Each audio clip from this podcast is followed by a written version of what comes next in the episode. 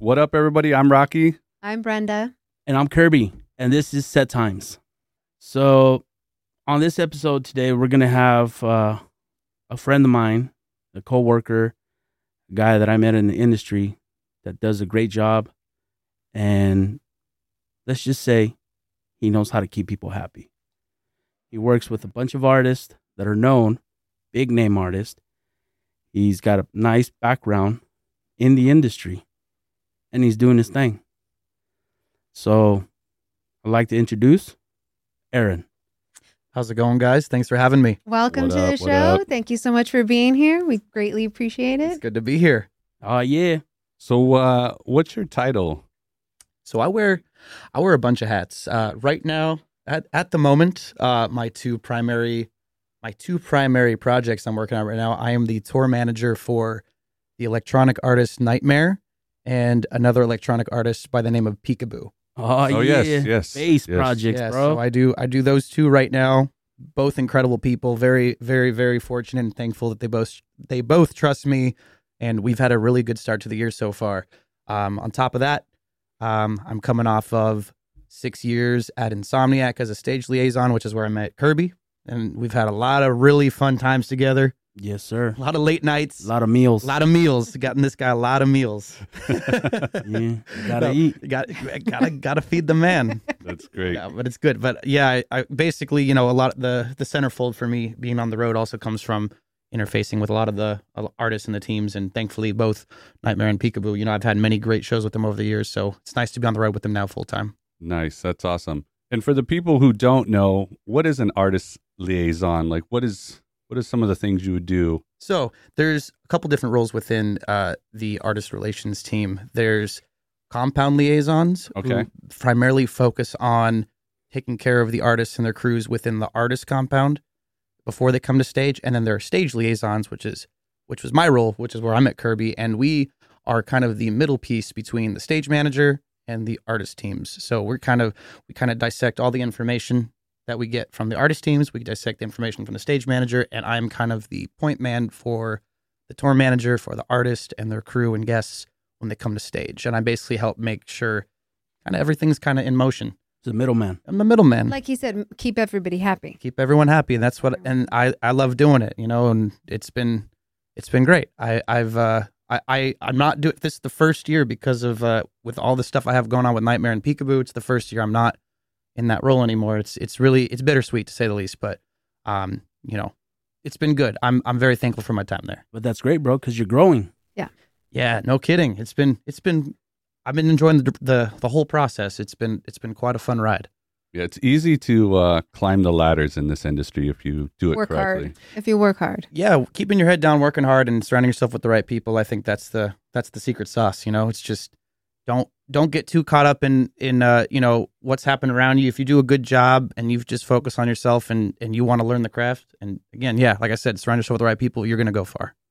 Yeah, I remember when you brought it to my attention when we were sitting down on stage and I was like, Oh, what are you doing? We had like a, you know, little downtime before the show started. And you're like, Oh, I'm getting ready to go on tour with this artist. And I was like, No way. You manage him? And you were like, Yeah. And I was like, Whoa. Oh, that's Like, right. That was at the end of last year, right? Yeah. Oh man, Oh, like 2019. 2019. Oh, 2019. Yeah. Oh my god. Yeah, bro. And I was Time sitting flies. there like, I totally was like, oh, this guy is just doing the artist liaison stuff. I was, I never knew that you were deep in the game like that. Yeah, man, it's crazy. I've been I've been a TM for seven years now. Um, I got ten years total in the game now, which has been again wild because I just remember I still remember it vividly when I first started. But like being ten years in now, it's really really wild to see like just where it's all happening now. But And what's dope is that you're humble about it. Yes. you, you know, I, I would hope one day if if something was to ever happen where my head grew a couple couple sizes too big, I hope someone would knock me back down because the last thing I want is to be is is to just like take full advantage of what I got. Like I'm just happy to be here. You know, it, this is all this we're all very lucky and fortunate to be here, but you know, obviously the hard work pays off. But Agreed. but I I uh no man, I I'm really every day is is a blessing for sure. How did you get into this? Well, it was it's a long story, but I know we, We got time. we that's, got that's why we're here. That's we why got, we're here. We got time. Yeah, no, No time for Spotify. so it's really wild because uh, to start it off, all of this happened by accident. none of this was really supposed to happen. I did not think I was going to end up in music as my as my goal from when I was young. Um, I grew up playing ice hockey. Been st- I've been playing since I was four years old, and I always thought if I wasn't going to be in the NHL one day, which that that dream was shot pretty early just from what I was doing. But it's okay. I always wanted to be involved. Like maybe I would work in in in hockey or sports in some degree. And um, when I was a senior in high school, uh, I was in a game and I got injured, and um, it took me out of the running for a um, for a team that I was talking to in uh, Ontario in Canada. I was I was working to, to go play semi pro hockey, for, like at a tier, I guess tier two junior A, whatever you want to, whatever level you want to call that. That's uh, I was work I was talking to a manager of or scout from that from a team out there. Yeah. had a whole like training program built out. I was doing like I was traveling to certain cities to do like these scouting combines. It was a whole thing I was investing my time into. And when I got injured, it took me out of the running for it. And you know, the ship keeps moving. Yeah, you, You can't bounce back. No, it was tough, and I'm still, you know, even to this day, I I, I got surgery on it. Ultimately, uh, years later, um, even to this day, it still affects me. But um, Damn, it was that bad, huh? it was that bad. Yeah, I I have uh, five staples in my right shoulder. Ooh. Yeah, yeah, but it, you know what? It, it's it's a blessing and a curse because it brought me into this world.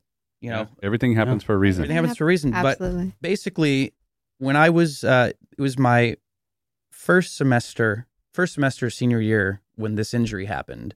And then for about 4 or 5 months I kind of went into this dark hole of like I have no purpose anymore. What am I doing? Like I'm not going to leave home. I grew up in this town Cupertino, California. It's up in Northern California basically. So um right near uh right near Apple headquarters.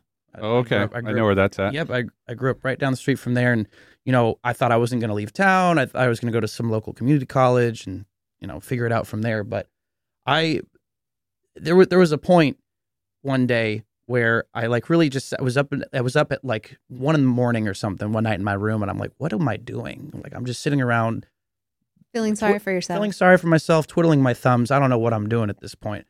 And it just occurred to me one day that, you know, I I love music. I've from a young age, I you know, I was my parents always yelled at me for it, but I'd stay up late at night, you know, torrenting music. You know, I was up on Kazaa, FrostWire, LimeWire, Napster, like the whole the whole nine. Ooh, you were an internet pirate. Yeah, I, w- I was. I'm, I'm, you know, I'm sorry, you know, I, but it was, uh, it- you know, I was doing that from a young age. My dad got me on computers when I was young, so I've always really been ingrained. I've really loved making mixtapes for friends at school. Always wanted to find the new bands that no one knew about, or, you know, I always wanted to. I always wanted to share something with someone. So it wasn't EDM. It Oh, was I love everything. that. It was everything. It Oh, wasn't. nice. It wasn't just Nice. electronic music. It was rock, metal, uh, ska, even. You know, like I I don't know. It, it, it ranged heavily, but heavily electronic influenced, of course. Video games, of course, from a young age, really helped shape my Nice. my taste in electronic music. Um, specifically, the Counter Strike I remember Counter Strike. Counter Strike. Um, yeah, I played a lot of Counter Strike in the middle of the night, and um, there were a lot of lot of like modded servers that had these radio stations you could tune into while you play, and I'd always find new music playing Counter Strike. Funny enough, Interesting. All right? right. Yeah. So I um, I don't know. I like in that time in the middle of the night at one a.m. I was like always like, okay, what what exactly is out there? And there was this group called Ultraviolet Sound. They were like, I don't know, I don't know how they were like this indie electronic kind of like poppy band at the time. Um, back like years ago that I was I always gravitated towards. I always really liked what they did. And then one of the one of the guys in the band, Ultraviolet Sound, he branched off and started this new project called Brillz. Oh, Okay, yes, yes. Okay. No way. Yeah. So Brillz was one of the members of Ultraviolet Sound, and his wife Sarah Hudson was also in the group. And um, my ultimate uh, other counterpart of like how uh, he comes later in the story, but his name's Brian Osborne. He goes by Oz. He was also a big, really, uh, he was heavily um, associated with that group as well. But ultimately, Brill, you know, I started following Brillz. I'm like, oh, I really love this band. I'm gonna follow this guy Brillz now. Like, you know, I really liked what he's putting out early in early days on SoundCloud, and I was a lot, lot of really good music. And then ultimately, um, one day he launched this project called Twonk. And it Okay. was- Yeah. Yeah. I remember that. Yeah. So 2012, right?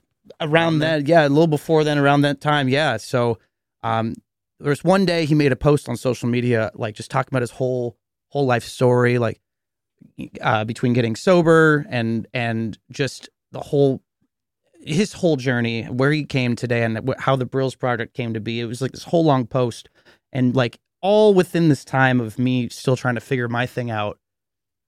I like read this whole post he made, and it kind of broke down what Twonk was, and it just like a light bulb went off in my head It I- clicked to you. It, clicked. it clicked. Like it was just like it just touched me. So at, at like 3 a.m. now, I'm, I'm at this point. I'm writing an email. I've never done this before. I just wrote a cold email to the email associated for him that he had on his website, and I go, "Hey man, like long story short, like hey man, I'm this kid from Cupertino.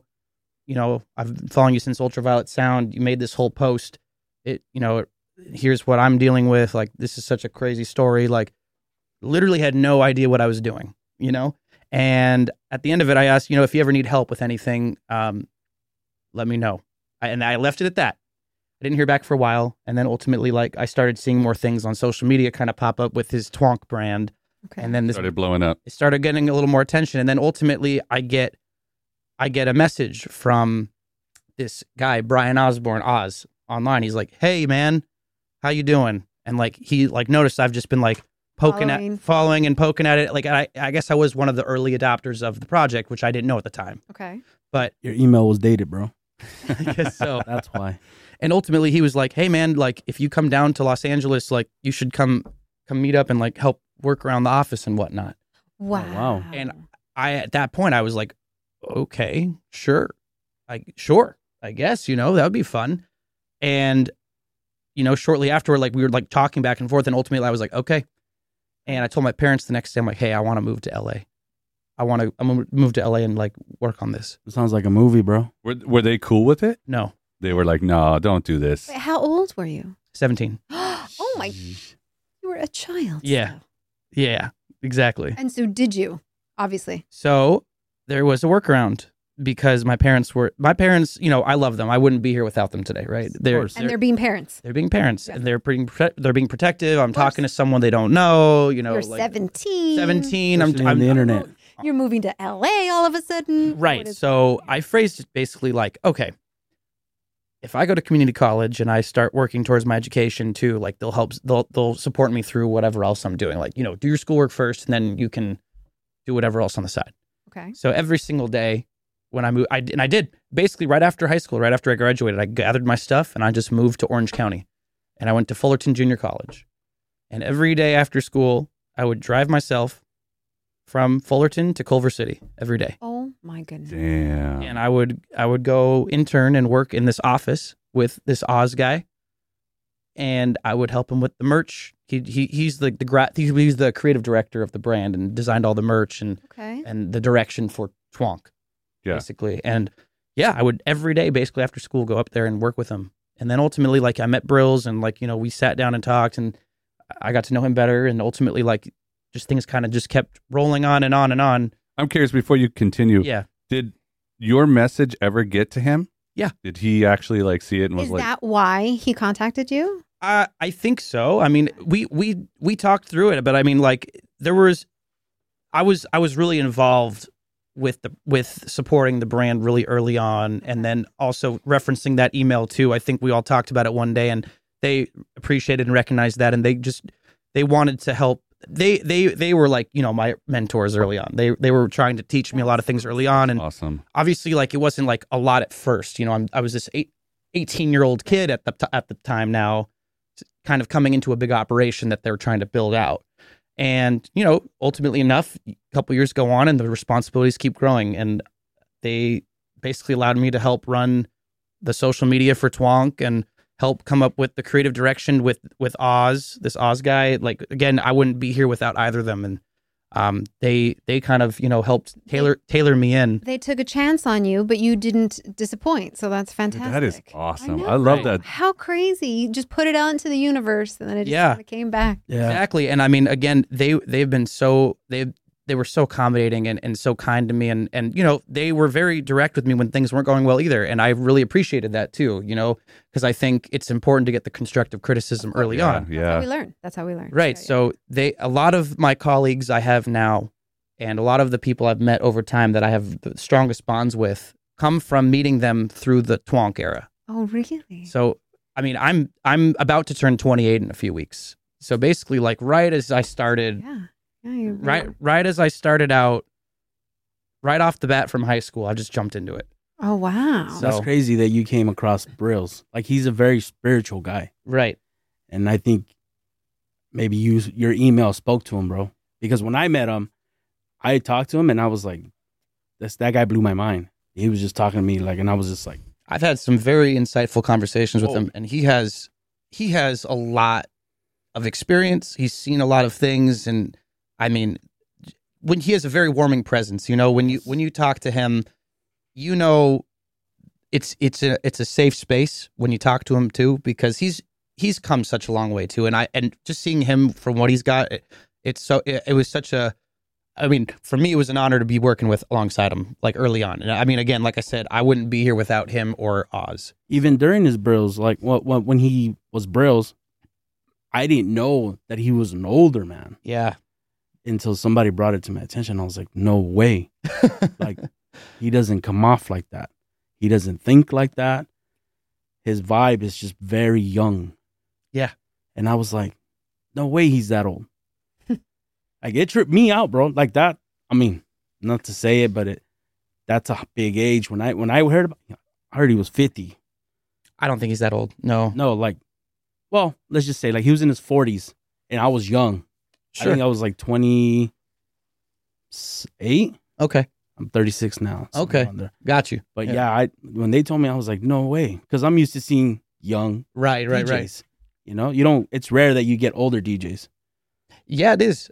It is. But you know, it's really cool though to see the old the older DJ still Still going too. There's a hand, Yeah. you know, there's a Yeah. handful of them out there, and they still encompass that youthful spirit, and that I think also the younger, the younger generation of industry professionals see that and are inspired by that. Like, I mean, I can say that for myself. Like the people who've been in the game for over 15 to 20 years plus, I think it's incredible that they still find the spark in it. I think, especially from all these newer people coming in and the creativity that they bring to the table, Oh, like Benny. like Benny. Remember that day we worked with him? I know. I was like, this guy still got it, man. Yeah, man. Uh, We're talking about Benny Benassi. yeah. Yeah. I. You know what's crazy? I, when I was texting you, I pulled up that video just now, and you know him with the skeleton behind him and Yeah, everything. he was ha- like he little little kid, bro. Like right. Love it. little kid I love having it. fun up there. I also think being around young people keeps you young. Yeah, but Oh, he sure. he wasn't playing for a minute. No, yeah, he stopped for a minute. Yeah. Yeah, Yeah, I he mean, did. just him being there, I was like, total kid, bro. I was like, wow, That's great. like very young at heart. So, how did you get into Insomniac? Through Brillz. So, you know, I went to EDC with him. I've been going to EDC since uh, 2013, basically. I um Like you didn't. You worked. You didn't go as a fan. You started off just going. 20 okay so let me be let me clarify so Okay. 20, 2012 i went to edc as a fan Okay. okay 2013 was the first year i was a guest at edc Okay. so i was a guest through brillz Okay. at the time and for about three to four years through that or what, let me see yeah 2013 to 2016 i was pretty much through brillz Okay. i was i was out there with them but I, there was only one year of me being an attendee at edc That's crazy. I love it. I and, love it. And then I just kind of I I then at, through that time I would always go out with the Brillz camp because he would be he he'd be a regular customer at EDC. Yeah, he'd, he would always be on the lineup. he'd always be on the lineup. He was actually the first DJ I think that started like this whole branding image with Yeah. his whole like the torque thing and the black pants with the white lettering. I was like, he was the first DJ that I felt that had that look in in, in his his group of people. I guess. we tried to create a whole movement with it. I mean the the Twonk movement. It it honestly It we're, we're very it was like a cult. to yeah, like a, you know? yeah, we we felt really thankful for the support that we built and the and the people we met along the way. There were so many incredible people all across the world, honestly, that were supporting us and want to come out to the shows fully decked out like we were and hmm and sharing their stories about how they've met other people who also really love the project that were also there. You know, the we ended up creating a whole like tour based around it with all these other artists that also really loved ty- the type of music that we're making and the fashion that we were you know Creating. the creating and Real trap shit. um, yeah, it was it was a fun it was a great era. I mean, ultimately one of the biggest accomplishments we had like on the music standpoint was we had our own twonk stage at Moonrise Festival in Baltimore one year.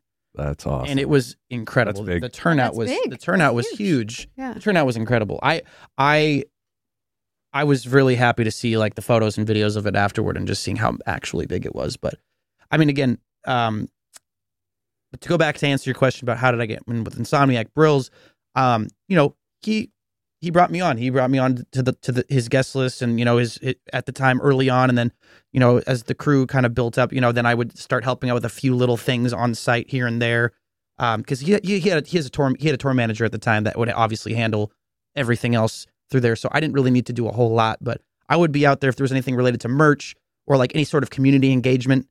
Uh, it would be me and Oz. We would go out and interface with the fans Okay. and then like help organize like meet and greets or like a big like twonk meetup or something like that. Like that would be like my involvement All right. on site. But he, as- aside from that, I kind of had this free reign to go roam around and, and connect and meet with as many people as I could. And I started really gravitating towards the production staff. I started gravitating towards the people actually putting on the show. Yeah. And I met this absolutely incredible woman named Haley Miller. And again, another person, I'll, I'll, we can talk about her more in depth later down the line, but she is a huge reason why I'm where I am today too. And I would not have the success or the or the enjoyment out of what I do without her. Okay. So We got to get her on. yeah. Haley, Oh, I know I've worked with her. I know I've worked with her. oh, she is. Yeah, I've run if- into her a couple if- times. If you've been to an Insomniac event, like any any back of a house operational role, or you've been to the artist compound, or um, working in any any sort of capacity with artists, Haley is in the mix to some degree. All right. She she is she has been with Insomniac and now does a handful of other com- Mhm. events as well on top of it, but has been with Insomniac for years and years. And I ran into her one day. Uh, I think it was 2015, and she I caught her at a good time, I guess, because she's usually just really busy in her in her office, like just kind of Working. she's mission control. She's literally at the forefront of it, trying to you know keep the festival going. And I caught her at a good time. I think it, was uh, 6 a.m. after day two or something at, at EDC, and I walked up to her and she was drinking a bottle of wine, and I was like, "Hey, how was your how was your time today?" Like I just just careless, you know, just went up and talked to her. We had a 10 minute conversation. It was lovely, and then I let her go and she and that was because she had one more day of the festival to do. I didn't want to get too much in her business, and then then after the next night, I tried to go find her again, and I talked to her. I'm like, "Hey, congratulations on a great show," and I just kind of always, I don't know, I, I wanted to, I I felt like after I left that weekend, I wanted to keep in touch with her, but I didn't know when I'd see her again. Okay. So then So you knew who she was. You knew. And you knew her position, like Yeah, was yeah, she? I didn't fully know her position at the Okay, time. okay. But I knew that she was a She big was part big. of the operation. eh, But like, I didn't want to get to know her because of that. I just, she also was just so warm and open and, Okay. and inviting. And like, I had a really good conversation with her too. And I wanted to just get to know her too. And I didn't, yeah, I didn't let her job title influence the way that I was going up to her. It was just like, oh, she was really nice. So you were a part of the Brillz camp still, right? Still, yeah. Yep. And so then, you know, a couple more festivals go around and Brillz is playing other local Insomniac events across California. And I end up meeting other staff that work underneath her. Okay. And people kept bringing her up um, just in conver- in passing when I'd be conversing with them about some things. I'm like, and I started connecting dots. Like, is this the same Haley? Like, I described her and they're like, oh, yeah, that's her. And then I'll never forget it. I had a friend, AJ Lopez, 2016, audio on the bay in in Richmond, California, Northern California. Mm. I went up to my friend AJ at the time, who was working. Um, he was working artist relations for the show, and I go, "Hey, I really want to work for Insomniac one day. I just decided I really wanted to do it." And he's like, "Oh, really?" And like we had a whole conversation, and right then and there, he just told me like what kind of the things I needed to, to focus on and what I needed to do, and ultimately, like I stayed in touch with him for a while, and he put me in touch with Haley on email, and we went back and forth a few times, just talking, and I like touched on my on the time meeting her, and she remembered, and we were just like having a nice conversation, and then ultimately, she hit me. f- 2017, my first event was Audio on the Bay, San Francisco. That's I great. didn't do that show. Did you? Yeah, I think so. I didn't. I didn't do it. It Who, who was headlining that one? Do you remember? Shoot, I wish I could. Yeah. I There's wish so I. I wish I could remember that far back, but um, And you went on as a. I was I, I I jumped into the artist relations department. Oh. I think that was the where Lil Wayne was at. Yeah, that wasn't me.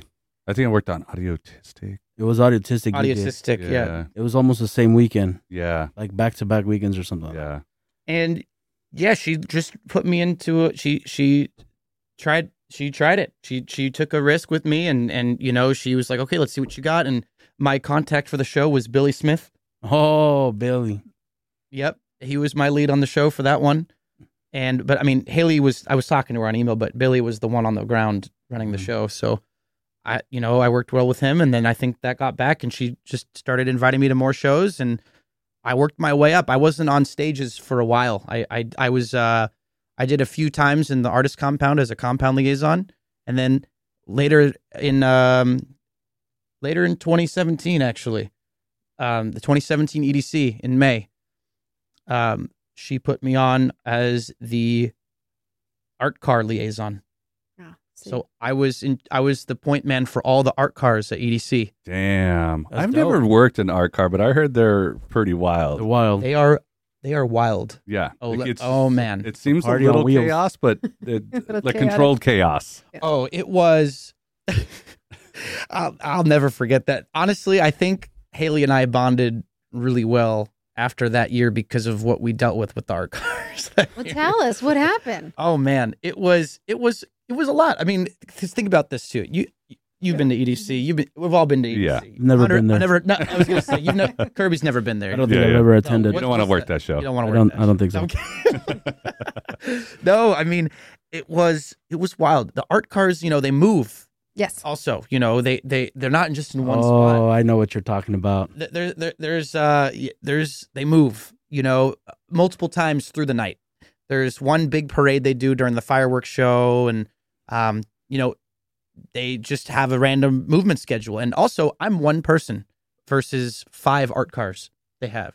Too. There's a five. Yeah. Yeah. Yeah, I think there's more now. More now. Yeah, I think more. there is more now. At, at the time, there were five art cars that I was constantly walking around. I think I walked the most steps in my life. Do you remember the number it was? You lost Oh, five I lost pounds count. in one Oh. night. oh, it, it was More. It, it was. Yeah, that's it was a workout, an outrageous. bro. It was an outrageous amount. My calves, let me tell you. But yeah, I um, You need to get sponsored by Ultra Boost, bro. you know what? I, Dr. Scholl's. Yeah, Dr. We're gonna send this to Adidas and be like, "Hey, dude, this guy walks." this, I walk. Oh, I, I was uh, light light run. You know, just a fast walk. You know, but I you know I didn't have a golf cart. I didn't have a cart. I was just me on foot, and it was me. I also was this my that was my first EDC working, too. Like at the capacity that I was at. You know, also wrangling all these different artists that are only playing for an hour each time, getting them all on at the same time in different locations around the festival. Bear in mind, for some people that don't know, the art cars are around the entire footprint of EDC. So I have to be in like So there was I- never a, I- like a set schedule. Like this particular card is going to go from point A to point B between this time. Uh, there. So that was the plan. Okay. That was the that was the initial plan. But I think that was the year that they didn't have those roads. That's right. Yeah, it was That's before. what, the- yeah, that's what I'm remember. Like, right Yep. now, yeah, I totally Yep. remember that. I can see it from my stage, bro. Yep. Yep. I was up on stage and I can see the mess I was So going on. so let me. see you, you Yeah. running around. Yeah. You're supposed to be of the. that's, That's why they, right. that's what they introduced the roads. That's right. That after that year is when the roads came because of the chaos that I was in the middle of. So So was that a worst experience? Is it was a we're saying? great experience. No. It, It was, was- an experience. it was an experience. It wasn't the worst, but it, it let me tell you, it builds character. Absolutely. what I like to say. Absolutely. So- and improvement to the festival. Oh, Yeah. we had a lot of notes for it. After, We had a lot of notes after that, especially Haley. Haley had a lot of notes after that too. But all I can tell you is the the biggest thing that stood out to me at that point, which was the bonding point between Haley and I, was on I think it was day three of the festival, and I only knew about one movement for the golf carts for all of them. It was during the parade. Well, there was an unplanned movement on the I, I forgot what's the name of the pirate ship one. Do you know the pirate ship art car? You know what I'm talking about? Is that the one with the big owl?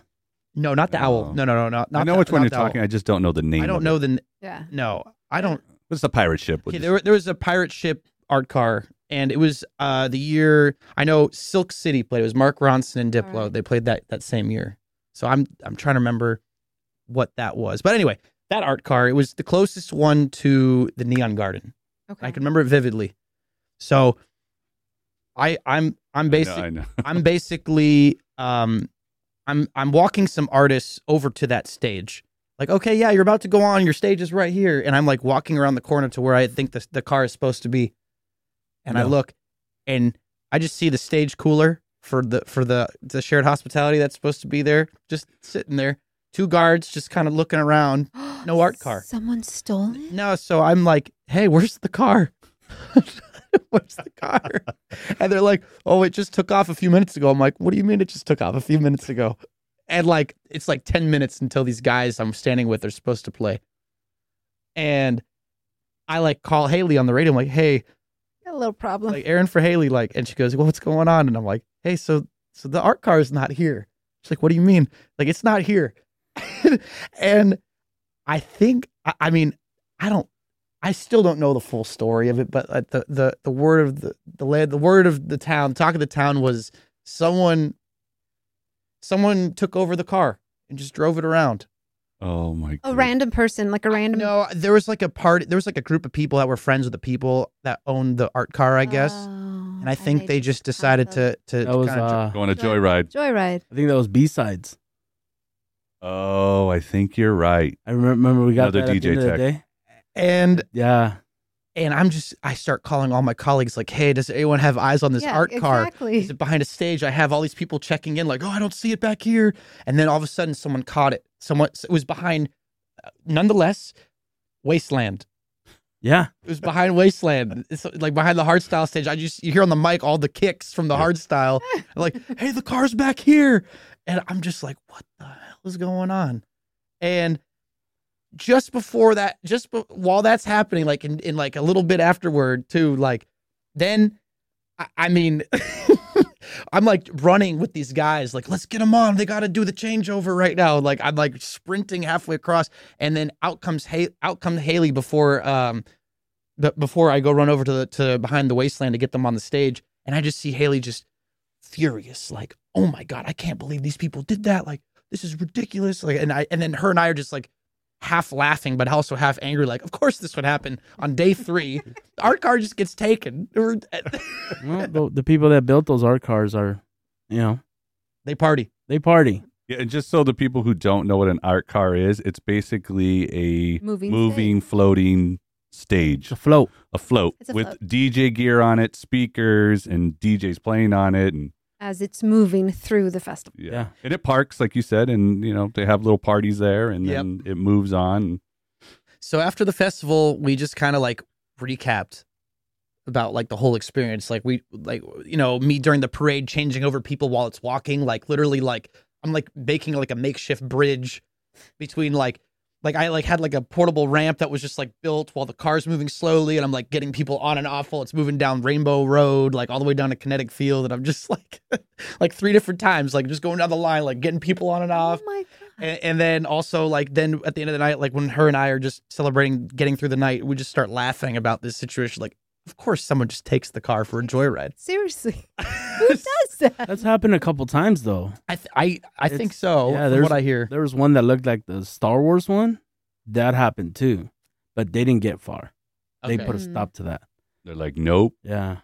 So yeah, I mean that from that point on, Haley and I we we really connected well, and she gave me more responsibility through it. I know that was a long answer for how did I start, No, that's great. but yeah. but I um love it. but yeah, you know, she um ever since then, I think we we had a, a mutual respect and and uh, appreciation for how we handled that, and and you know, again, like I said, I wouldn't be here without her. She taught me a lot of what I know today, and um, you know, yeah, she, you, you learn a, a lot about a person under pressure. you do Yes. How they how Actually, they figure things out and handle it and keep going.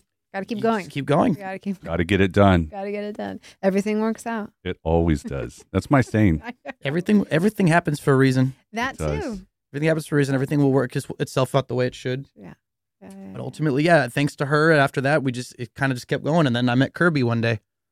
And it was all downhill from there. The legendary. It Oh, was after that, right? They put you on stages and all that. That's right. It was right after that. Yeah, I remember I was working with see, uh, she Big saw Larry. how she saw how well you did under under pressure, and she's like, "Okay, he's ready for the stage." So they didn't just put me on a like a small stage off the bat. They put me right away, like what Kirby just said. So there's this fantastic, well-renowned stage manager, Larry Barcello, Uh, I love Larry. Larry Lurker, love him. and again, you know, he's he runs a tight ship. he runs a tight He ship, does. and I learned quickly from him. He, you know, he he definitely gave me a lot of strong constructive criticism off the bat, but again, I wanted to make sure that I followed all the all the instructions, learned as much as I could, and and just at the ult- at the end of the day, make the artist happy and keep the shit moving. Yeah. And ultimately, you know, him and I, we started doing a lot of shows together over the years, and Kirby was the backline tech for for him for a long time. You know what's crazy is that I didn't realize it till you said it right now. But I think I got good at my job because of Larry. Same, Because Larry wants it a certain way, yeah, he does. and you want to be with Larry You do because everything runs smooth. right. I have Oh. to agree with you on that. So now, now, just re- I just realized it right now, bro. That I think I got really good at what I do because of him. I, I- and and honestly, I think I wanted to become a stage manager because of him too, which is another one of my most recent things I started doing too. Like, and I took a lot of influence from watching him over the years too. Him, Yablonsky, Jacob, all all of them. Most of the most of the stage managers I've worked with over the years in Insomniac, a lot of my, in my, a lot of the knowledge I've learned. Bagel, you know, him too. Sal, the whole the whole crew has been phenomenal too. And like, they got I- years I- under their belt. yeah, I have to say, every single stage manager that, I, that I've worked with with Insomniac has been Top. Amazing and on top of their game. And I work other shows too, and they are in those shows too. So they just travel around. they do. They are amazing. They're known for their work. Yeah. and I mean, I- I see the way that they interact with the tour managers. I see the way they interact with the guests. I see from top to bottom, everyone. Doesn't matter if you're the custodial crew, or you're the operations manager, or you're the executive producer. Like the way, the way that Larry and the whole rest of the crew they ran their ship, honestly, shaped a lot of how I've. And it's because they start from the bottom. They Yeah. check everyone, the security guards. They do To yeah, they're hey, this is how I want it done, and this is how it's gonna go. true. And he does it. They all do it actually. They all Yeah. do it. Yeah. Yeah, because if you don't run a tight ship, that's when things start falling a apart. chaos. And yeah, we we this is a huge, huge production like EDC, things of that sort. Things start falling apart, little things, and then one thing after another after another just starts to go. So, Right. Well, when we were, I've been dying to ask you this question when I was stalking you on Instagram, getting preparing for this interview. Dun, dun, dun. Um, I w- we saw that you were at Red Rock. Uh, yes, that was a couple weeks ago. Yeah, how was that? It was incredible. I. It's one of the best venues in the country. I was just gonna say it's one of the venues that I've always wanted to go to. And I saw that you worked, I was like, oh, I want to hear about my this because so that was my third Red Rocks ever. And that was my first time with a headliner playing Red Rocks. Oh, really? And it was incredible. Th- I mean, third time's a charm, right? Third time's Yeah, a charm. third Third, time. third time I'm there and I'm I'm working with the headliner running it. And I mean, it was it was incredible. Now, did you get to put your name? I do. I have my name in in the in the stairwell. Oh, It's, Oh, that's that the is thing you got to do there. it's in there. Yes. Yes. And um it's there's some there's something really special magical about that place. You know, you, everybody says you, you look It just looks magical. you walk in, right? You you you get in to the to the it's in Morrison, Colorado. Is the city. It's just west of Denver. Okay. And you you get there and getting into the backstage area, you walk in and it's just welcome to Red Rocks. I think it says the biggest rocks in rock and roll or or something like that. I I, I have the picture somewhere, but it, yeah, it, there's just this big marquee welcoming you in there. And as you're walking up the ramp coming in, all these photos from over the years that the venue's been open of all these legacy acts and all these incredible bands and musicians that have come through. And you just walk through and you're just like, my God, Yeah. So and so's been here. So and so's so and so's been here. I, like we're sharing the space with these people. Like and, you know, you could say that about most venues in the country too, Yeah. to some degree. it's But more like a Madison Square Garden type of deal, right? it, you know, it feels like and uh, this Red Rocks and the Gorge, the two prettiest. I think they're the two prettiest venues. Oh, I got to work at the Gorge. right. I'm not gonna lie, bro. That was beautiful. It's beautiful. So Yeah, the same. I've never, never. It's, it's the same kind of thing, the same feeling I think I get doing bo- bo- both the shows, but Red Rock specifically, you just you're at that show, everyone's excited to be there. From the, the staff that are there, they all love being there. A lot of them, a lot of the people, AEG is the venue or the company that operates out of uh, Red Rocks. Okay. All the staff there, professional. On top of it, just polished Nice. all of them proper, and the the natural acoustics of the venue too. It makes the sound just Yeah, that's what I hear. chef's kiss, Yeah. chef's kiss. You know, it's great. The fans they love coming out to Red Rocks. Coming out to Red Rocks is like it's a special occasion for artists playing too. They they prep big, special, unique sets for for playing there. Yeah. the prep work that goes into it. Then you can feel the nerves and the and the uh the I mean the excitement and the nervousness from everyone that's coming into it, from the top down management to the artist team to the family to all of them. Well, even me, you know, I even me going into it, it's like this is a big deal for someone, Huge deal. big deal for me. Yeah. Like we got to do it right.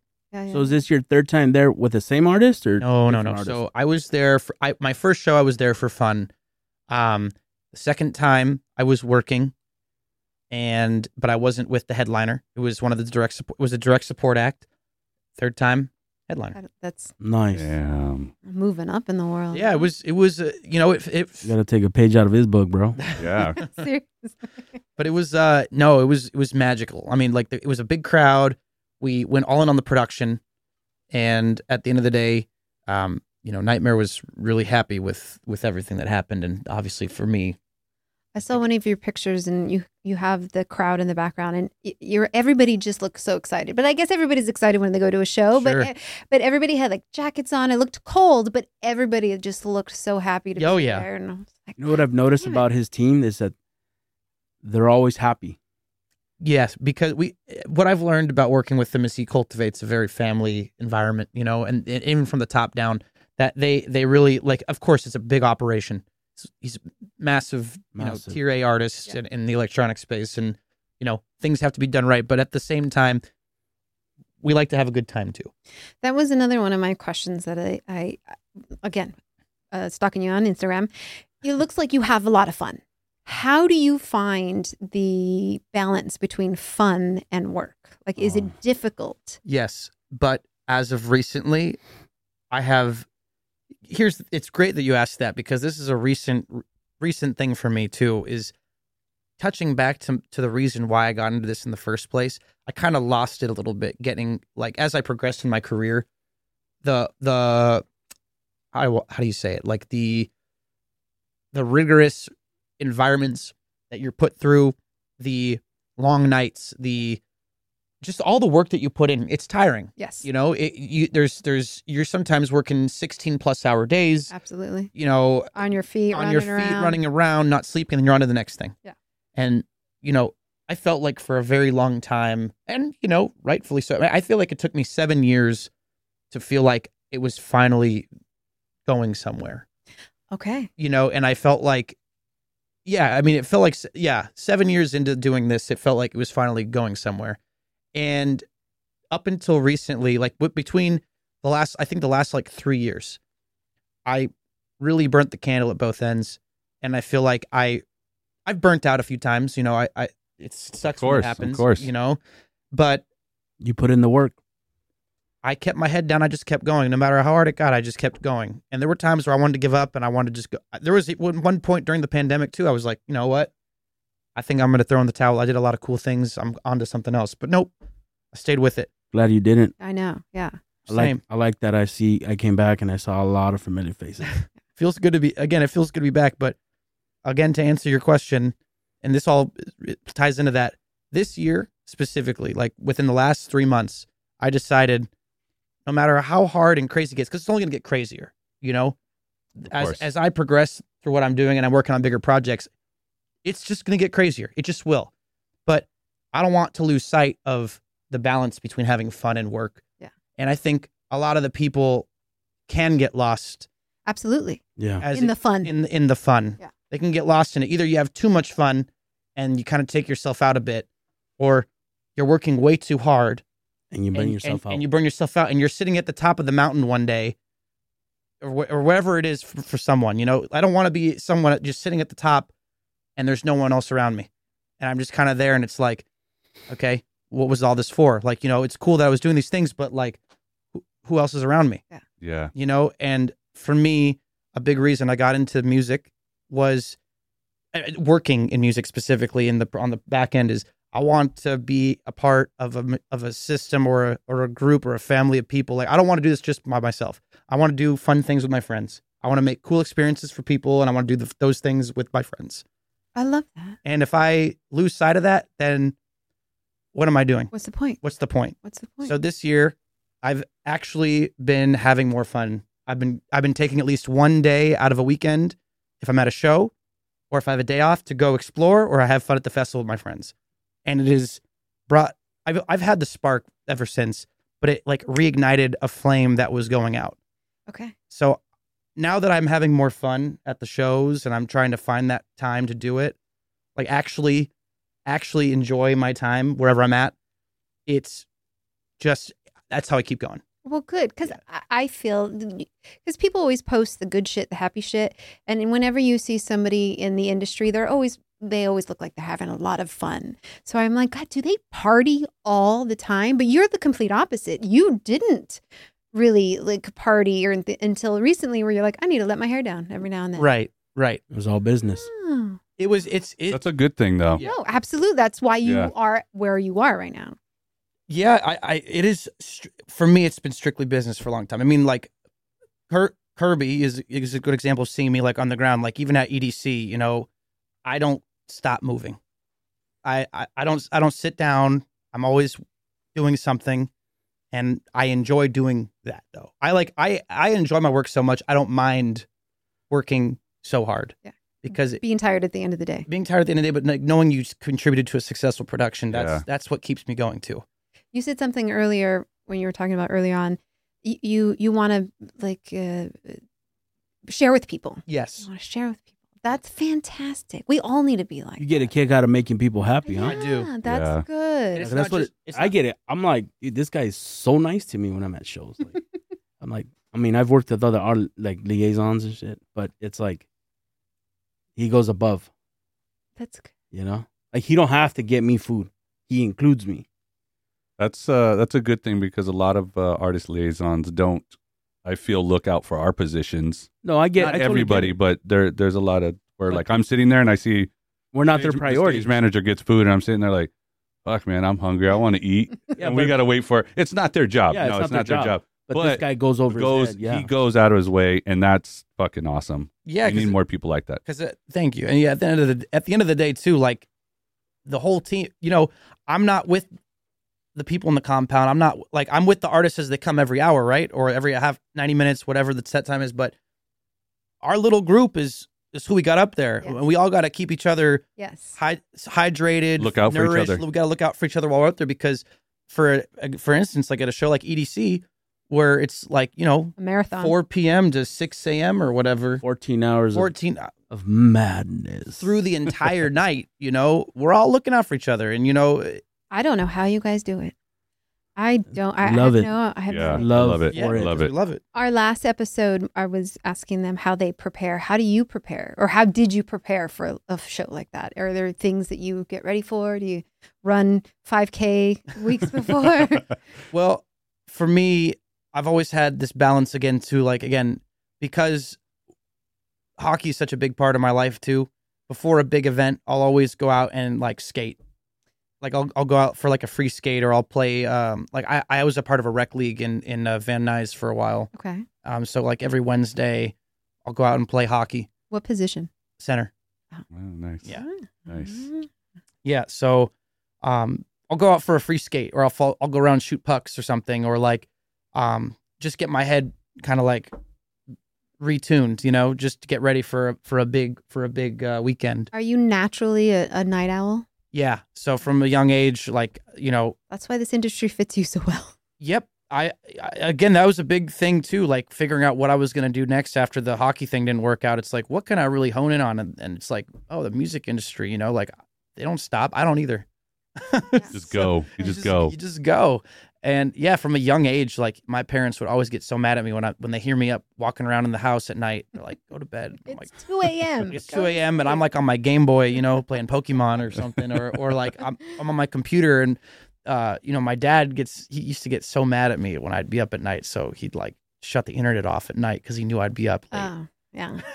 Let me ask you this: so, like, your parents were totally against you coming out here, and now that you're where you're at now, or how do they feel? I mean, they're so proud of me. They, they, That's awesome. they, my dad always says like, "Yo, we're the pit crew for you. Like, whatever you need, like, you let us know. Like, we'll help you out." And I mean, seriously, like, you know, I try to, I, and especially now, like, have in the sense of like having fun and like, like taking a step back and and and enjoying what you've done so far. Like, I've had more time to go up and visit my family. Oh, Have you your ever family. taken them to a show? Oh, that's another. Good. I have, yes, Uh, Did they enjoy it? they they did actually, they really did, and they What show was it?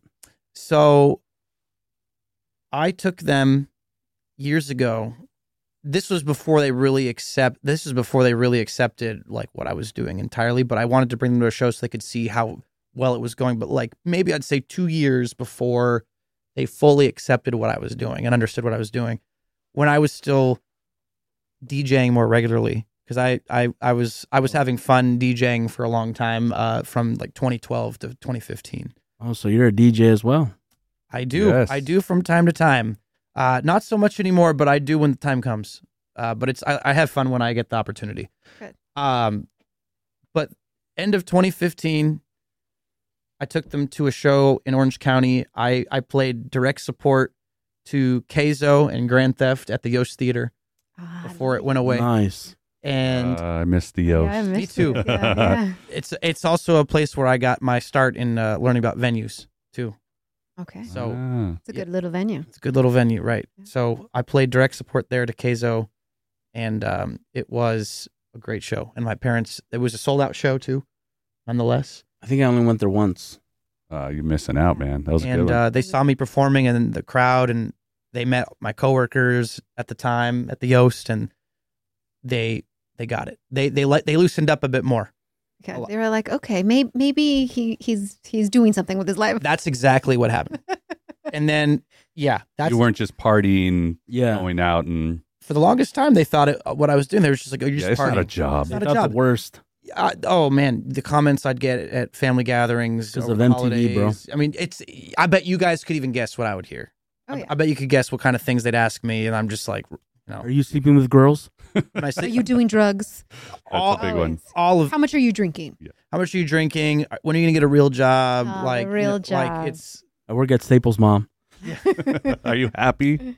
Are you happy? Are you sleeping? I still get that one. Oh, I still get. Are you sleeping? but aside Yes, on the bus. Yeah, on the bus. exactly. But as- aside from that, though, I mean, until I got like, it, until my dad really saw like my financial stability and like my, my, my, just my overall happiness and just the, I don't know. He at the end of the day, they both want me to be happy. You know, course. happy and and, and healthy, healthy. Yeah. And successful. successful. and successful. Yeah, yeah. Right, the the three. Yeah. But I think again, seven years into it, that's when it started really happening. You know, in any any, I I think in any industry, when you're young and you're put, doing your dues, it's going to take you a little while to kind of get your footing and get up there. And you know, as long as you work hard and hopefully you start progressing, it always takes time. What since you've been in so many things in the industry, is there anything that you would change? Cha- uh, specifically, what would you say? If I could change something, like Like, um, like how you're treated. Yeah, I think it's a good it's a great question. I think something that I like to bring to the table personally when I'm at each individual show, no matter where it is, is I want to be one face, one person that someone can just feel comfortable and safe around. You know what's funny? I've I've heard that already from managers. When they get you, they see you roll up. Oh, it's gonna be a good show. See, that's incredible because that's the kind of thing I want to create when I'm at a show. I want the artists I'm working with, I want the stage hands, I want the security guards, I want all of them. The fans, no matter where I'm at, I don't care who it is, what kind of person they are, I want to always be someone at the show that will just either make you smile or you know that you can trust me, or if you need a task done, it'll get done. I just want to. I want to be like, just I don't know, a a positive force when I'm at the show because I think there's a lot of people, and I mean, it goes without saying, you guys have come across hundreds of people in this business over time that are jaded, Yep. that might not feel, might not seem excited to be there, Yes. and it's just another day. It's work. It's Yeah. work. Yeah. You know, I think the second I start losing that feeling is when I should probably move on to something else. Uh, That's when it's time to retire. But I always, no matter how long I'm doing this for, I just want to be, I want people to feel comfortable. We need more people like you around.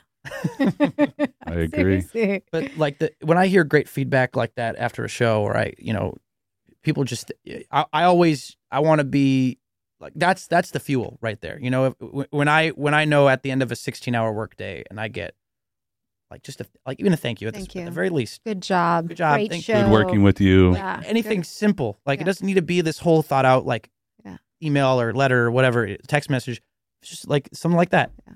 And I get a smile out of someone. That's that's all I need. Sometimes it's the little things that count, and it keeps us motivated. That's my thing.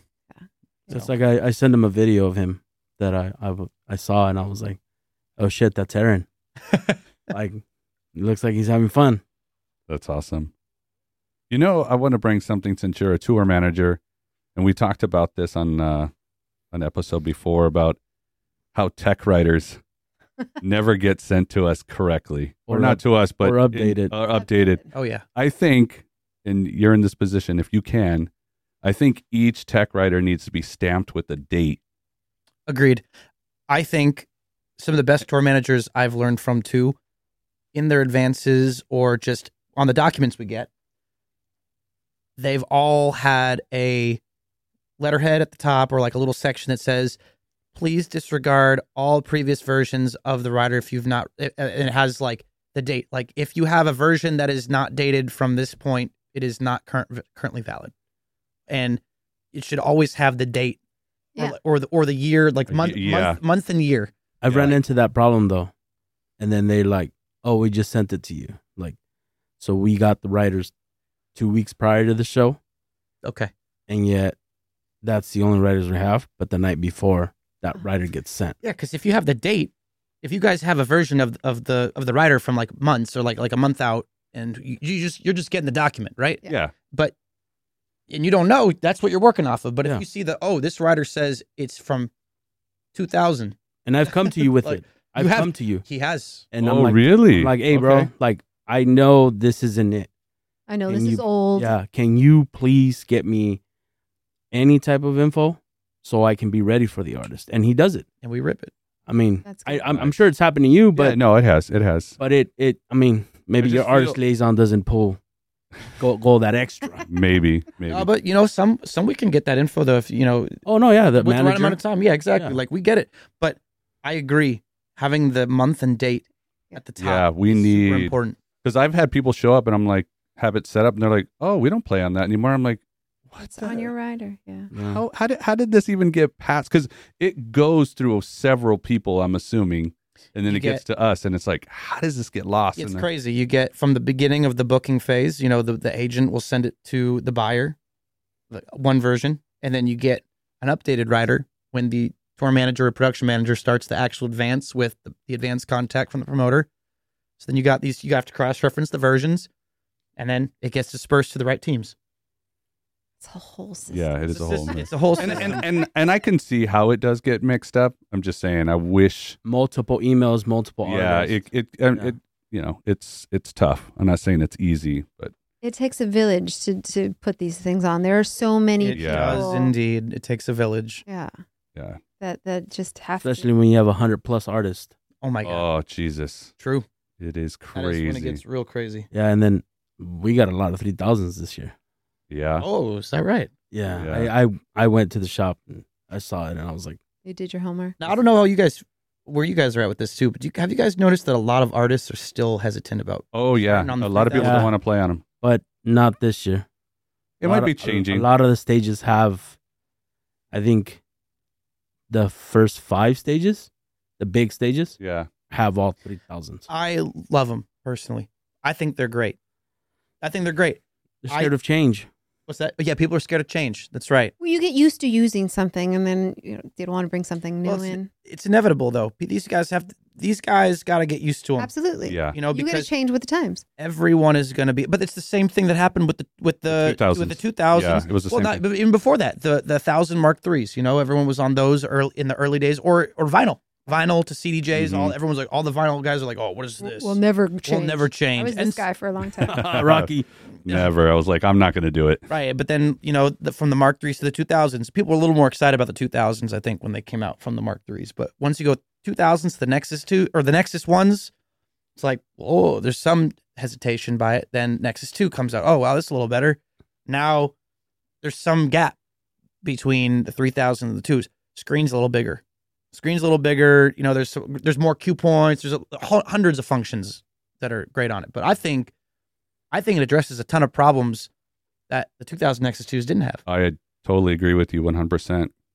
They're not my favorite player, but Sure. they are definitely He's a Denon they, guy. they uh Denon guy? Oh, I def they to, to me in my my personal opinion and I like what's what's good and what makes sense is like I think Denon like really paid attention to what we wanted to see as a DJ. I think Or You would know, you and players, like, you know just the simple things of like a pitch control Yeah, yeah. so tight and then you feel a 3000 it's just so loose, mm, you know?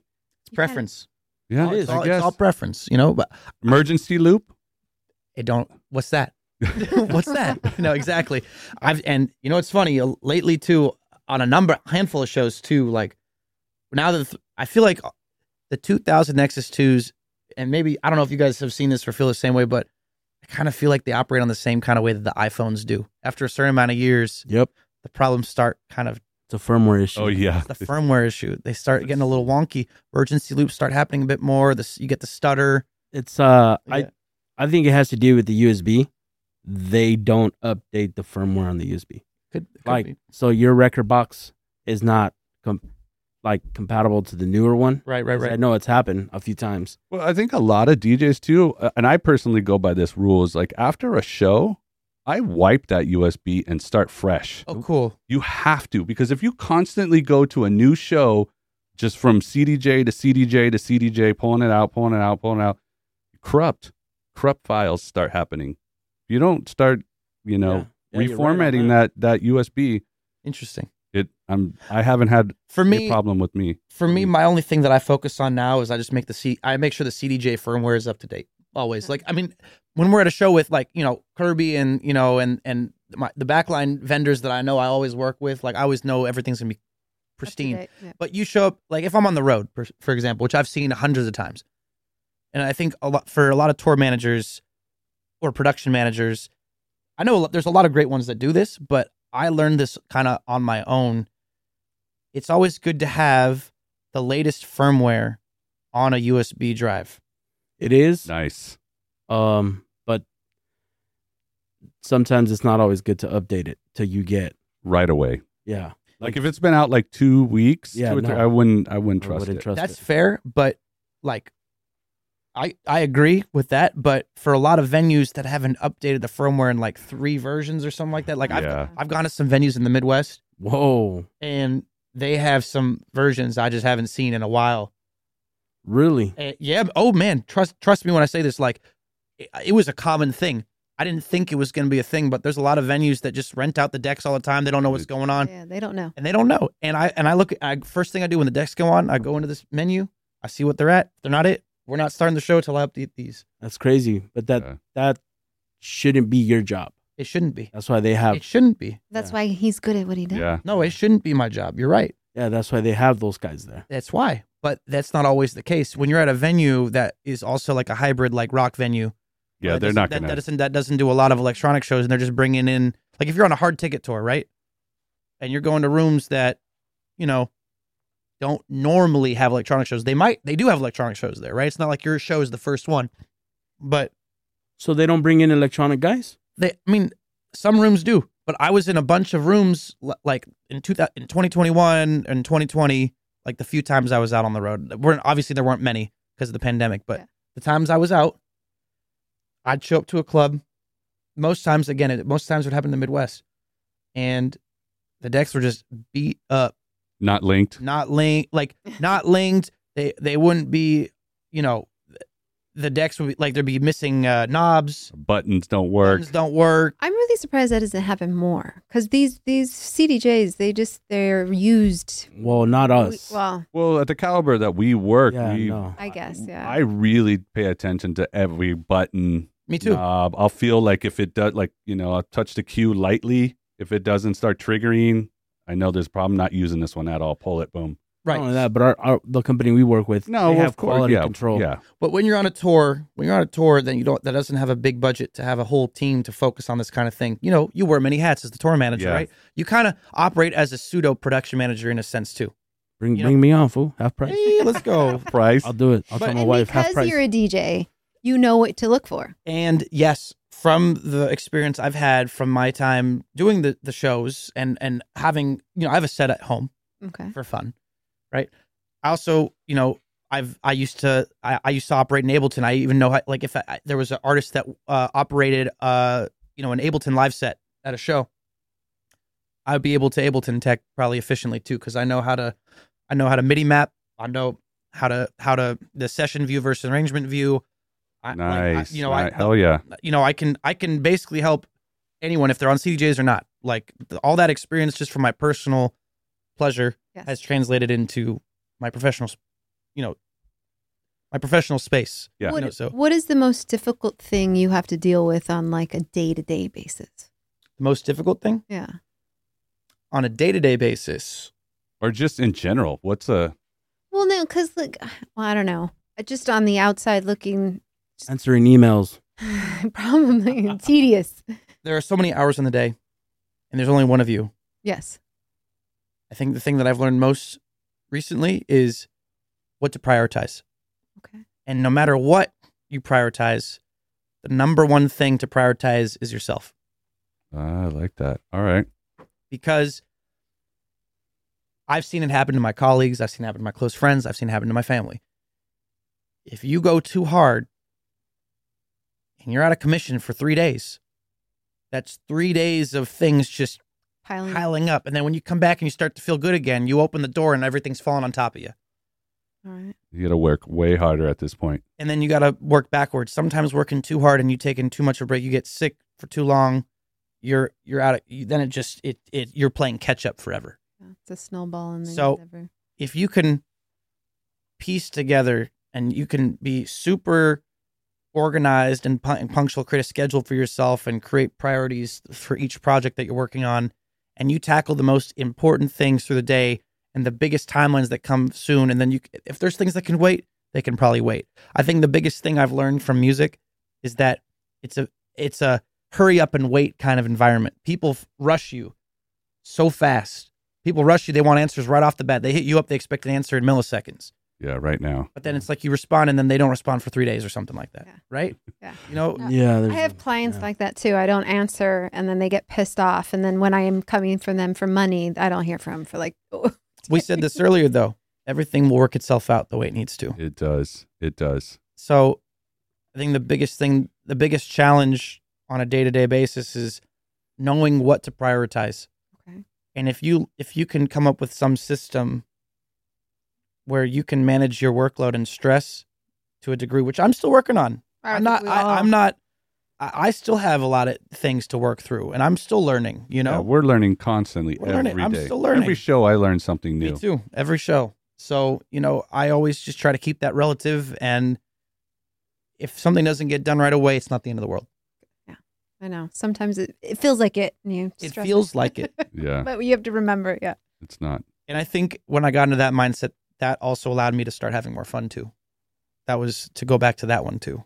Besides Red Rock, where is the coolest place you've that like a show has taken you? Oh, that's a good one. Um, Tokyo. Oh, way. where in But yeah. Tokyo? I went to, um, let's see. I went. I went to four cities. I went to Shibuya. I went to Osaka, and let's see, what's the other one? F- I went to Fukuoka. Man, it was so. It was 2017. Okay. Fukuoka, Osaka. Was that for EDC? No, this was on. I was on uh, tour with this. I was helping manage this. Oh, You're gonna love this. Before it was Lil Texas. You know the hardstyle guy? Yeah. Well, he's he wasn't doing that before. What was he doing for? He was doing like he was doing a different kind of style of music before he was doing like the brand he has now. It was like this um I wouldn't call it I wouldn't even call it future bass. It's not, not the right word for it. It was just like a more kind of like poppy sound in a way. Bass house? It wouldn't even call I wouldn't even call it bass house. He he was like experiment he was like experimental. Like it was it was multifaceted. He wouldn't focus on one style, but like it was not hard style at all before that. But we went we went all over we went to three cities in Japan. Uh, we took train all around. Oh, I It love was beautiful. It. I was there for a week and a half. It was incredible. Aw, I didn't like that was the first time like I had been there okay. and it was beautiful. I it was during cherry blossom season. Oh, it's amazing. It was incredible. I've incredible. only seen pictures. I, I went to, I went to a shrine one day on, on one of the off days and I got to like from a distance watch a traditional wedding Oh, that's awesome. and it was like I was watching a movie. yeah, all in their garb. oh my god, it was crazy. It was beautiful. That's fantastic. Yeah, and I mean obviously the you know I bought a lot of cool clothes out there too because the fashion sense and Fashion is the, amazing. fa- the fashion in Japan is insane. Yeah. Yeah. Tokyo, Osaka. Oh, Tokyo, Tokyo, Osaka, yeah. and Nagoya. There we go. Those are the those were the three. Yeah, Those are the three. we gotta go. yeah. We You got to get out there. It's it's one of the best places to visit in the world. I miss traveling. We haven't traveled since pandemic, even before pandemic. Yeah, it's been a minute. Yeah, we for get sure. Well, I think this year for me that will change in terms of my favorite places taking me because I'm going back to Europe this year with Uh, NGHTMRE. In, nice. In July and August, we have some a lot of Europe shows. Do you know uh, where? Yes. I will be in London. I'm going to, or yeah, the UK. I'm going to France. I'm going to uh, Belgium. Both weekends at Tomorrowland. Oh, nice. Doing Germany, Okay. Poland, Wow. Hungary, Austria, and I think there's one more in the mix there. But that's what I got so far. a two month tour. It's broken up. Okay. It's broken up. Uh, weekend runs. We have a week off in, in Europe to go explore in between both weekends. That's so cool. And then we have a we have a couple more festivals back in the U.S. Before then, we come back to Europe for a couple more. Damn. it's all festivals out there or his own shows? So, the London show is at Ministry of Sound, Ooh. and then the rest of them are all festivals. Do you have a preference working festivals or clubs? It's hard to pick, and I'll tell you why. I like both equally. I like club shows because they're more intimate, Mm-hmm. and I think the energy in club shows, if the if the show's right and the artist is right, y y it hits a certain spot that you can't get at a festival. But the festival is incredible, and I if I have to pick one, I'll pick a festival because you're talking about when you're when we're working up there, Kirby. You know, you know, you were looking out. the production is just amazing. It's tripled, quadruple what you'd see in a club setting. Yeah. You know, you have these massive landscapes and structures and scenic pieces and all the SFX and uh, you know, the sound is obviously like, you know, incredible normally. Yeah. And you're you're you're putting a show on for th- tens of thousands of people. Depending on the show, you know, either it's 5,000, you know, all the way 2,000, 5,000, 10,000, 20,000. You know, it's it's it's kind of insane to look out there and you see all these people. It's just like a wave of people, See A people. sea of people, all just watching what's going on. having a good time. And you know, I just feel like a little blip, just like kind of hiding behind a stick of truss or something. And I'm just looking out there, and it's like, holy shit, there's so many people out there.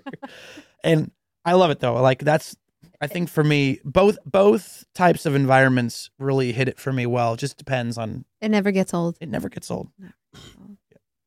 I agree. So let me ask you, where do you see yourself going above this? Like tour manager, where do you see yourself next? It's a great question. I've been asked this a few times by some friends who, you know, they they always they always you know want to make sure that I'm always thinking and and staying fresh on top of it. But even for me, like, what is next? Well, I think I enjoy. Right now, I have everything that I want. Right now, I I didn't even know that this is what I would fall into as well. Being a tour manager also just kind of happened, um, and it's it's been great. I I love I love traveling. I'm to do this as long as I can. All right. and you know i think i've i have a lot of great colleagues who have you know mentors colleagues friends what you know the, the latter. And i think if i wanted to transition to something else down the line the right thing will come when the time's right. And i don't want to force it. I think the whole the whole journey that i've had from up until you know from 10 years ago to now is it's all just been one foot in front of the other Yeah. and it just kind of comes to me as it does It and I sounds like it. and I think um, Because you're so positive. I try, but I think that's it. I I don't think there's really a there's not really a big sight in mind. If I had to pick something, I would maybe want to be like a festival director or like an executive producer for a company. That's where I feel you're going. You know, that would be that would be a cool step. I could see that for Yeah. sure. Yeah, no, I could see it too. Oh, Especially because you handle Wobbleland. You know, that's a yeah that that was a that project. You know, that's a really fun. That was a really good one for me for years. That was a really big step stepping stone for me. Like stepping into Bill Graham at, at in San Francisco, and you know ultimately from that too. Like I, I'm learning a lot from them right now. Um, you know, here and there. I uh, another Planet Entertainment. They hit me up earlier this year, and they after after the Wobbleland in January, they're like, "Hey, do you want to come work some shows with us more, like outside of electronic music?" And so, um, a couple months ago, I did my first non-electronic stage manager show at Bill Graham, Nice. and it was incredible. It was alt-J and Portugal the Man. Oh no way. Yep. And that was a big one for me, and and they, you know it went well. And I'm, there's gonna I'm gonna do more this was year that too. a change of pace? Um, no, I mean I've I've been a stage manager for some smaller event companies across the West Coast, but at the level, sure. So yes, it was a change of pace because this was such a massive operation that I walked into, but I felt comfortable after about two hours into it because of everything I've taken in from what we've done. But I think the experience I'm gaining through that now too, and the next couple shows I do through there, and the tour management I'm doing now, and whatever else, it'll take me to where I need to go. It's preparing you. It's preparing me. Oh. So it's just another it's another step in the in the uh, in the story. It's just take what I can now, really digest it, really perfect the craft, and then what's next will will happen when it's time. That's great. That's awesome. Yeah, yeah. Well, you brought us a mix, I right? did, yes. All right. You want to tell us a little bit about it? Yeah, so it's great. I always love um, you know, getting to getting to show like again, a big reason why I got into music was to show f- uh, you know, from an early age I love making mixtapes for friends and showing friends new music. Like even now like I love showing people new music and for me making this mix was fun. Uh 30 minutes of just a good taste of both the kinds of styles that I'm really that really helped me get through my day. Like these days, like I listen to such a wide range of things, but the things that really connect to me right now is a mixture of like 140 140 deep dubstep kind of type music all the way into drum and bass.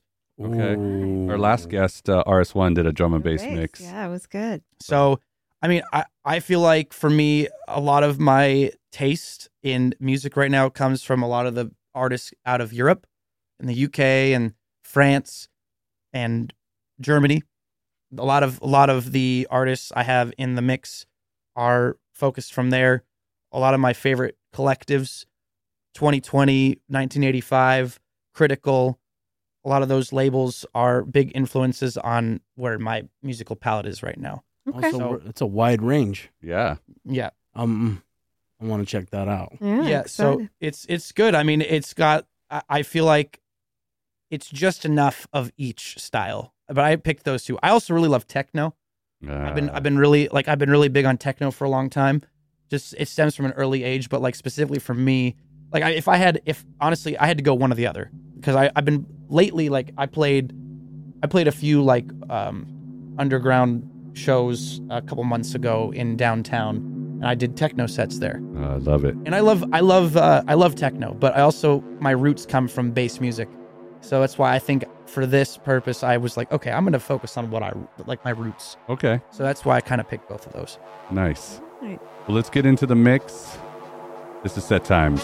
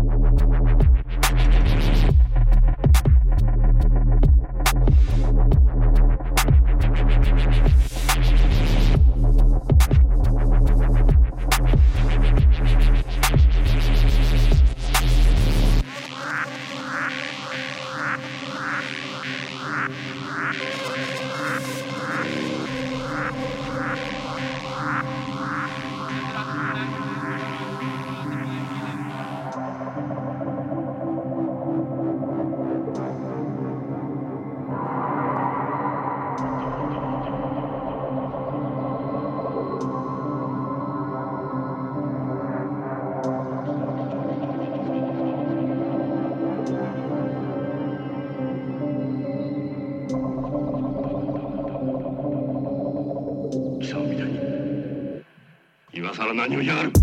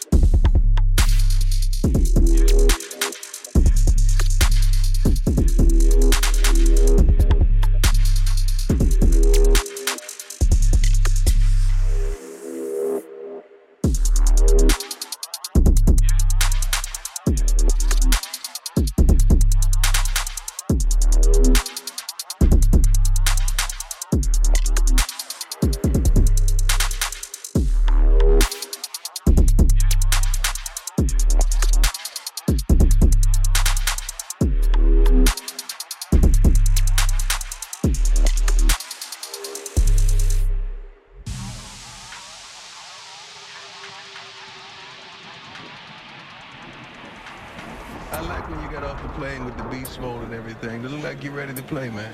Yep, that's what time it is. You kind of shy. Nah. You just don't want to talk, really. I'm just about that action, boss. You ready to go get it. You, you, you just like to do it. That's what it is. I ain't never seen no talking with me nothing. Yeah.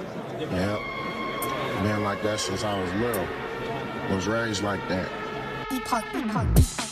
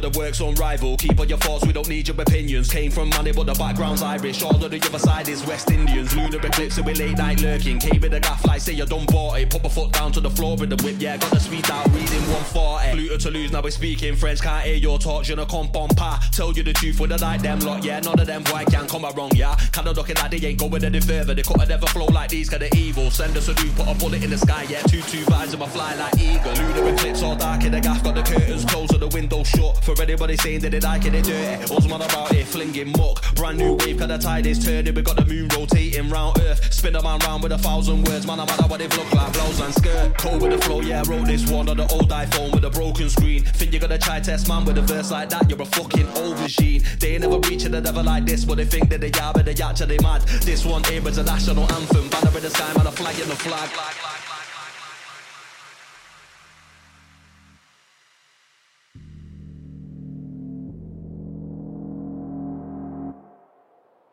Thank you.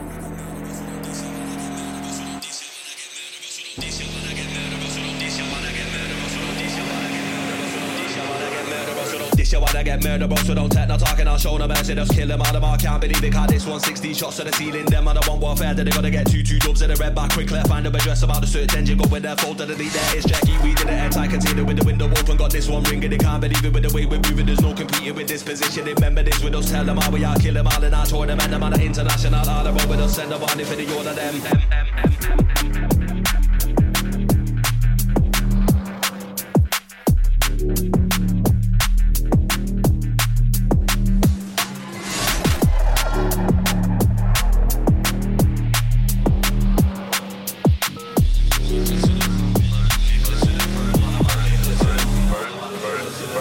Man, I'm mad with eclipse of them. Take that debt, reciprocant. Boss man, I move magnificent. Them man are insignificant. New whip and it's rapid. Boot off in the distance. We can't see no traffic. One hour, I'm in the Midlands. I got two two St. Lucians. One man from Poland with a few Jamaicans and a couple more Angolans. Man, I'm moving like robots. Gal are coming like androids. See the order them eating. This one's for the fanboys.